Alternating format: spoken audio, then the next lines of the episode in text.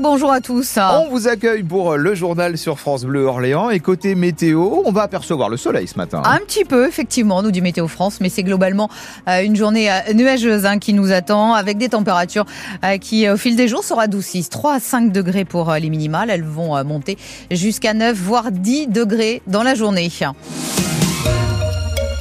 Et Lydie, la soirée a été longue et agitée à l'Assemblée nationale autour de la loi immigration. le projet de loi a été définitivement euh, adopté à l'Assemblée par les députés. Il l'avait été euh, quelques heures auparavant euh, au Sénat, mais la majorité présidentielle au Palais Bourbon s'est divisée comme jamais. Bonjour Caroline Janvier. Bonjour. Députée Renaissance du Loiret. Il y a une semaine, ici même, à ce micro, Caroline Janvier, vous disiez, eh, si c'est la version euh, du texte du Sénat très à droite hein, de cette loi immigration qui est proposée, eh bien, vous disiez que vous ne voteriez pas ce texte. C'est ce que vous avez fait. Tout à fait. Euh, c'est ce que j'ai fait pour plusieurs raisons. D'abord parce que, euh, globalement, ce texte, qui est en effet très proche de celui issu du Sénat, a un objectif politique, celui de protéger les Français euh, contre euh, les dangers, euh, ce qui est perçu comme, comme des dangers de l'immigration. Alors que je continue de penser qu'il nous faut certes une immigration choisie, régulée, mais dont les bienfaits, notamment économiques, hein, nous avons besoin de main-d'œuvre dans un certain nombre de secteurs, sont avérés. C'est la première fois que vous vous opposez à un texte soutenu par votre camp, Caroline Janvier. Ça, ça a été un, un cas de conscience? Alors non, ça n'a pas été la première fois. Au précédent euh, mandat, hein, j'avais voté contre une loi, euh, la loi sécurité globale. Je m'étais abstenue mm. sur sur une autre. Euh, donc non, moi j'ai j'ai toujours fonctionné de la même façon, c'est-à-dire que je préfère rester fidèle à mes convictions, quitte à parfois, c'est rare, mais ça arrive, être en désaccord en effet avec mon camp. Alors 170 députés Renaissance, vous êtes 20 à avoir voté contre. Il y a eu 17 abstentions. C'est pas rien. Ça, ça veut dire quoi Le fossé entre l'aile gauche et la majorité euh, plus à droite, la majorité euh, présidentielle, ce fossé, il est, il est plus large que jamais. On en est où de la Macronie euh, ce matin, Caroline Janvier? Alors, je crois, je sais pas si c'est seulement une question de l'aile gauche. Hein. Vous avez des gens comme Gilles Legendre, qui est l'ancien président du des gens comme Éric Botorel, Annie Vidal. Tout le monde n'est pas identifié comme, faisant partie de l'aile gauche. Non, je crois que on est un certain nombre à avoir défini des lignes rouges. Il y a la question de la régularisation des travailleurs, hein, qui va être beaucoup plus compliquée avec ce texte, puisqu'elle sera uniquement à la main du préfet et au cas par cas, contrairement au texte initial qui, euh, qui voulait la rendre opposable. Il y a les, conditions de visa étudiants, il y a les allocations euh, familiales qui seront pas mm. accessibles avant deux ans et demi pour les, les travailler en situation régulière qui travaillent. Il y a tout un tas de sujets pour lesquels nous euh, étions un certain nombre à avoir dit que, eh bien, si ces lignes étaient franchies, nous ne voterions pas, pas ce texte. Mm. Et, voilà. Est-ce que vous redoutez des, des sanctions ce matin?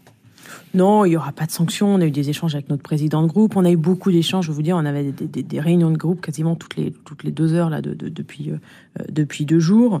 Euh, il y a, il y a aussi un respect hein, euh, au sein du groupe entre entre et, et, le respect aussi de la sincérité des opinions de chacun. C'est que moi je comprends aussi des députés qui qui, qui, n'ont pas de problème avec ces mesures-là et qui considèrent que qu'elles sont utiles. Hein. Je, je, crois en leur, sincérité. Mais effectivement, sur ce sujet-là, on a euh, on, a un groupe qui, ne pense pas comme un seul homme, ça c'est sûr. Avec de, grosses divisions. Merci beaucoup Caroline Janvier euh, d'être euh, d'être là ce matin et d'avoir donné votre opinion sur France Bleu Orléans. Bonne journée.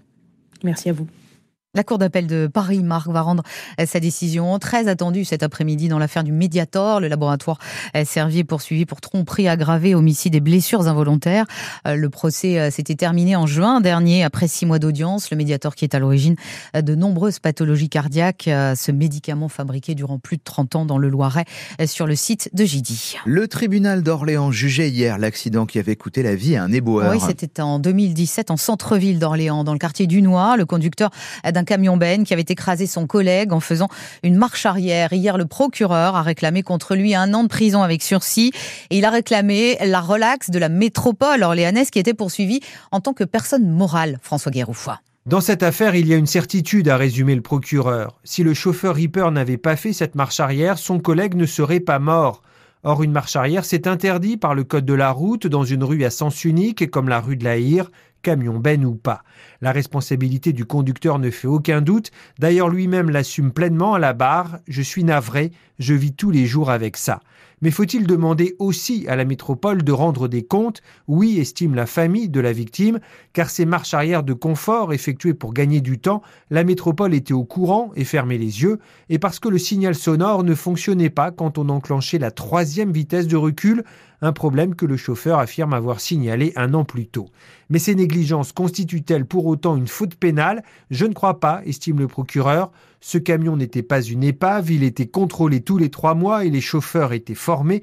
Il ne faudrait pas vouloir chercher une responsabilité à tout prix, conclut-il, en suggérant au tribunal la relaxe pour la métropole. Et le jugement sera rendu le 22 février prochain. L'actualité judiciaire, c'est aussi Patrick Poivre d'Arvor mis en examen pour viol pour la première fois suite aux accusations de la journaliste Florence Porcel pour des faits qui remontent à 2009. Les juges d'instruction n'ont pas suivi les réquisitions euh, du parquet euh, qui avait euh, réclamé un non-lieu il y a deux ans. Aux États-Unis aussi, les soucis de Donald Trump. La Cour suprême de l'État du Colorado le déclare inéligible en raison de ses agissements dans l'assaut du Capitole à Washington en janvier 2021. C'est un nouvel épisode dans la campagne présidentielle américaine très animée de novembre prochain. Les basketteurs de l'OLB ont encaissé une deuxième défaite d'affilée. Ils ont été battus 18 points hier soir en Maurienne, 96 à 78.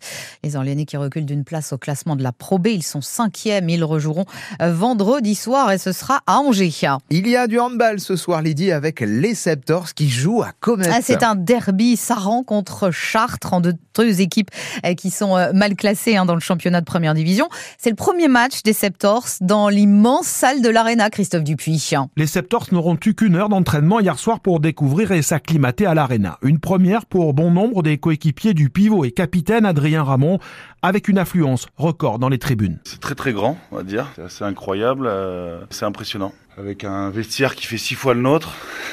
T'as une impression de jouer à l'extérieur un petit peu, sauf que bon, on sera soutenu par 8000 personnes, donc euh, on va vite comprendre qu'on est chez nous. Je pense qu'à part nos internationaux, euh, il n'y en a pas beaucoup qui ont joué dans des grandes salles comme ça. Enfin, moi personnellement, le maximum que j'ai fait, c'est 5000, je crois, 5005. Non, non, oui, c'est impressionnant. Cette rencontre a tout d'un événement, mais attention, prévient Jérémy Roussel, l'entraîneur des Septors. Il y a surtout un match à gagner face à un concurrent direct sur la route du maintien. C'est un événement pour le club, c'est un événement pour beaucoup de joueurs de l'équipe qui n'ont jamais connu, à deux exceptions près je crois, euh, autant de monde dans une salle. Mais on va jouer un match, pas un événement. On est content d'avoir du public, on fait ce métier-là pour ça. Mais euh, voilà, la vie change pas. On a une équipe plutôt expérimentée qui doit être capable de digérer ça, euh, voire de s'en servir positivement. Pour les Septors qui seront en vacances ce soir, dès la fin de la rencontre, une victoire face à Chartres serait un joli cadeau de Noël au pied du sapin. Match à 20h ce soir à l'Arena de Comet, match qui sera suivi, marque d'un mini-concert, un, un, showcase du chanteur Gims. Gims, mm. c'est dans le cadre de cette tournée internationale. Il s'arrête à l'Arena et puis euh, on reparle de ce match évidemment dans un instant mm. avec notre invité Fabien Courcial, qui était l'entraîneur et qui est désormais chargé du développement du club. Allez, c'est euh, dans 13 minutes précisément. À tout à l'heure, Lydie.